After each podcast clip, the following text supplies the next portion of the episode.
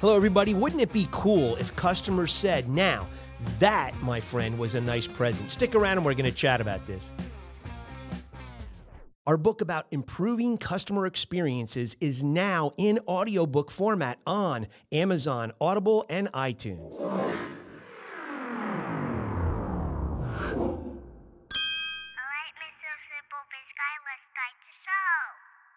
Hello, everybody. Jeff Mason, your host of Simple Biz 360 podcast, and we can be found on the World Wide Web at simplebiz360.com, YouTube, Gab TV, IGTV, and 28 audio platforms uh, is where this show is presented every Thursday morning uh, at about 7 a.m. Central Time. So we want to say Merry Christmas to everybody out there. We hope you're having a great uh, beginning to your holiday season, and uh, we just wanted to talk about presents because it's the the holiday season, right? The Christmas season. Presents. What kind of presents can we give to customers?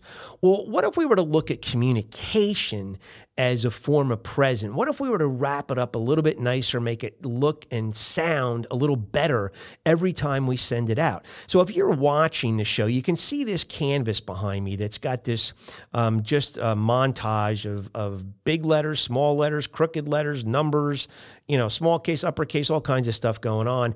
And, you know, I put that up there because sometimes we put customers in a position to go, oh my gosh, this piece of communication from this guy Mason looks just like what's on this wall now. I can't make heads or tails out of this.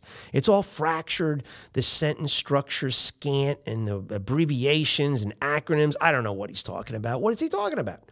So we don't want to put customers in that position. So why don't we wrap our communication up and make it look a little nicer? So I'm just gonna I'm gonna throw out some just three ideas today about communication. Maybe we can start this in our new year. Maybe it maybe it'll help you. But the first is just an attitude of courteousness. How can we create courteous communication. That's the first form of present, you know, I'm suggesting we might want to give a customer. What do I mean what do I mean by that? Well, those are the types of emails that are that are volunteered from us to them. And it's kind of like saying, hey, here's where we're at right now with your project. Um, it's got that volunteer mindset. It's great for team building. If you've got team members and associates inside the company, you're on projects together. This is a great way to update them on your portion of the project, where you are, helps them and it's just great for letting people know that you're looking out for their interests, right? It's got that servant um, you know, attitude built into it, right? Well, the second is crystallizing communication.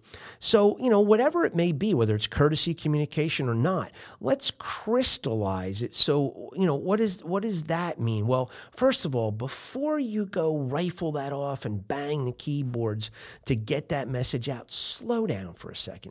I've had way too many of these fast emails that I've done, and I'm famous for coming in off a run and I've got something going, my adrenaline going. I'm like, yeah, I'm going to send that email. Blah, blah, blah, blah, blah. And I sit there and bang it out and I hit send. And man, I couldn't tell you how many times I regret that. So just slow down, remove the confusion, look at the wording, look at the, the, the way it's uh, put together. Make sure that it's clear.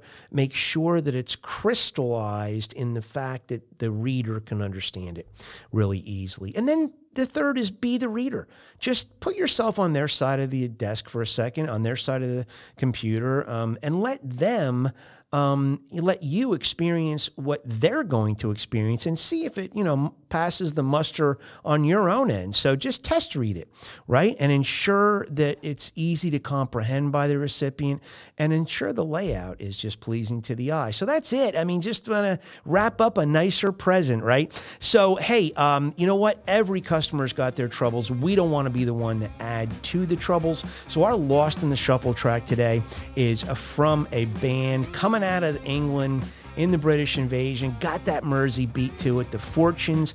You've got your troubles, right? So it's a great tune. It comes out in 1964 or 5, I think. So, anyway, folks, enjoy it and Merry Christmas, and we will see you in 168 hours.